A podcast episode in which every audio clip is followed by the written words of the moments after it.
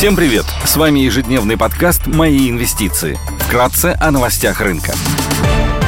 Глобальные рынки. Внешний фон умеренно позитивный. Фьючерсы на S&P 500 торгуются в нулях. Около 75% компаний в США представили результаты лучше ожиданий. Неожиданно сильные данные по активности в сфере услуг приятно удивили рынок. В июле индекс деловой активности в сфере услуг США ISM Non-Manufacturing увеличился до 56,7 пункта по сравнению с 55,3 пункта месяцем ранее. Это максимальный уровень за последние три месяца. Евростокс растет на 0,2%, японский Никей плюс полпроцента, Шанхай Композит прибавляет полпроцента, индекс технологических компаний Китая Хэнк плюс полтора процента. Баррель бренд стоит 97 долларов, золото торгуется по 1770 долларов 80 центов за унцию, доходность по десятилетним гособлигациям США на уровне 2,72%. Сегодня Банк Англии примет решение по ключевой ставке после запланированного выступления главы банка Эндрю Бейли. В США выйдут данные по сальдо торгового баланса, а также объем экспорта и импорта. Также в Штатах Министерство труда опубликует данные по числу первичных заявок на получение пособий по безработице. Корпоративные новости. Ростелеком и Веон опубликуют финансовые результаты по МСФО за второй квартал 2022 года. Среди крупных иностранных эмитентов отчитываются Эли Лили, Алибаба, Тойота, Конако Филлипс, Зойтис, Амджин, Блок, Мерк и Байер. Идея дня только для квалифицированных инвесторов.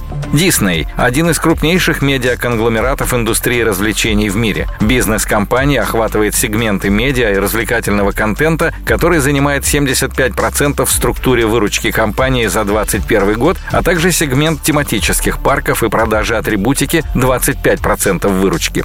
Значимым драйвером роста для компании является развитие стримингового сервиса Disney+. В первом квартале 2022 года прирост количества подписчиков сервиса с начала года составил 7,9 миллиона. При этом общее количество платных подписчиков выросло на 33% год к году и составило 137,7 миллиона. В настоящий момент Disney Plus является вторым крупнейшим стриминговым сервисом в мире после Netflix. Компания смогла добиться повышения средней выручки с подписчика на 9% год к году. При этом средняя стоимость месячной подписки все еще находится на невысоком уровне относительно основных конкурентов и составляет 6,33 доллара, в то время как стоимость подписки на Netflix и HBO Max составляет 10-15 долларов в месяц. Это означает, что у Disney сохраняется потенциал для дальнейшего повышения стоимости подписки в будущем. Менеджмент компании прогнозирует рост числа подписчиков Disney Plus до 230-260 миллионов к 2024 году. Развитию сервиса поможет запуск в новых регионах. Руководство компании заявило, что в 2022 году планируется запуск в более чем 50 странах, включая Центрально-Восточную Европу, Ближний Восток и Южную Африку. Согласно планам Disney к 2023 году, сервис будет запущен в более чем 160 странах. Дальнейшее восстановление посещаемости тематических парков Disney позитивно отразится на результатах компании. В первом квартале 2022 года выручка в сегменте Parks, Experiences and Products выросла более чем в два раза год к году и вернулась к допандемийным уровням. В конце июня, после окончания продолжающихся в Китае локдаунов,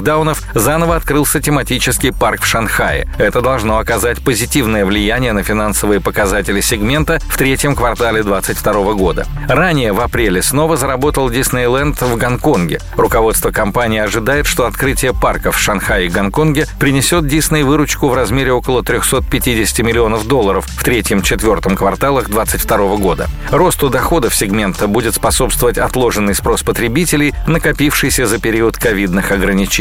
Согласно заявлениям руководства компании, расходы посетителей тематических парков в США в первом квартале 2022 года выросли на 40% по сравнению с 2019 и на 20% по сравнению с 2020 годом. Также в середине июля был запущен в работу плавучий парк развлечений компании круизного лайнера «Уиш». В долгосрочной перспективе одним из драйверов роста может стать запуск тематических курортов в формате жилых поселков, в которых будут дома, магазины и развлекательные комплексы. Компания открыла подразделение Story Living by Disney, которое будет заниматься проектированием жилых поселков. На первом этапе компания создаст поселок под названием Котино на 1700 домов. В поселке компания планирует разместить отели, торговые центры, зону для плавания общей площадью около 100 тысяч квадратных метров. Также он будет включать специальную зону для жителей старше 55 лет. Его построят вблизи города Ранчо Мираж в Калифорнии. Компания представит отчетность 10 августа. Спасибо, что слушали нас. До встречи в то же время завтра. Напоминаем, что все вышесказанное не является индивидуальной инвестиционной рекомендацией.